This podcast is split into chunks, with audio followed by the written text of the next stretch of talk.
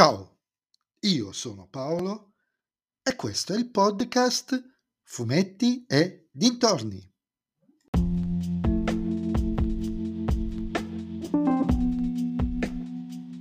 In questo nuovo episodio del podcast vi parlerò del numero 286 di Dampier, il sopravvissuto di Aimon, scritto da Diego Caielli e disegnato da Fabrizio Russo, edito dalla Sergio Bonelli Editore.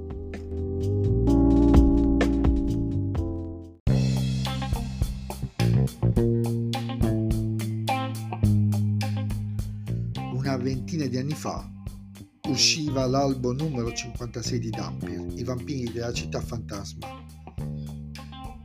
in cui il nostro trio di protagonisti affrontava, facendoli fuori tutti, una quantità industriale di vampiri nascosti in una miniera.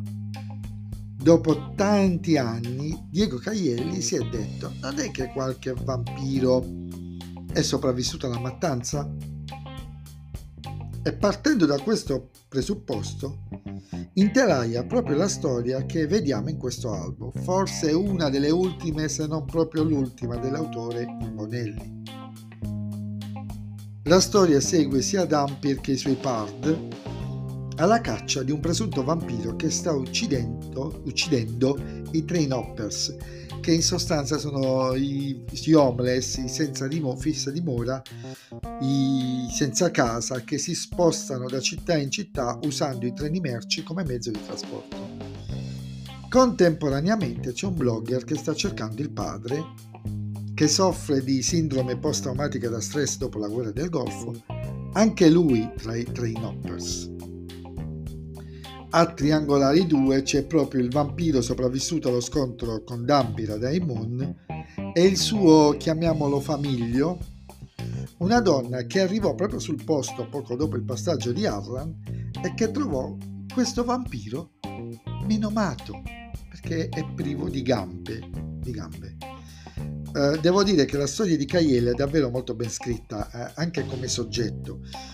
I tre piani narrativi si incrociano, si lambiscono fino a incrociarsi definitivamente, a scontrarsi nelle ultime pagine, in un finale, diciamocelo, abbastanza scontato. Ma credo mm, che l'intenzione principale di Caielli non fosse stupire con una storia che è evidentemente un filler, un fill-in, ma mostrare, narrare il forte legame di, di interdipendenza tra il vampiro e la sua salvatrice. Un legame quasi d'amore vero verrebbe da dire, che ho trovato sinceramente molto originale per come è stato trattato. Tra l'altro non se ne trovano tantissimi da questo punto di vista in Dumping, soprattutto dal lato dei cattivi. Fabrizio Russo si conferma un disegnatore eccellente, grazie al suo stile chiaro, pulito e dinamico no, aiutano tantissimo la leggibilità dell'album.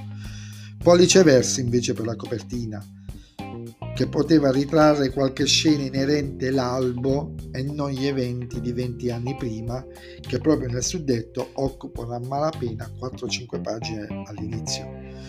Un ottimo, un ottimo filler meno banale di quello che sarebbe potuto sembrare.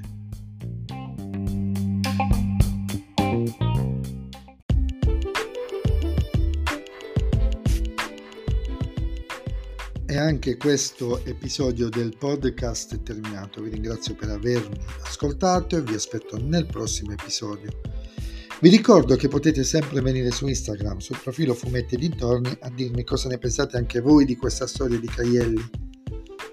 E se vi piace il mio podcast, potete sempre supportarmi offrendomi un piccolo caffè tramite il link che trovate in descrizione in ogni episodio e suggerirlo ai vostri amici. Se invece il mio podcast non vi piace, allora suggeritelo a chi non sopportate. Ciao a tutti!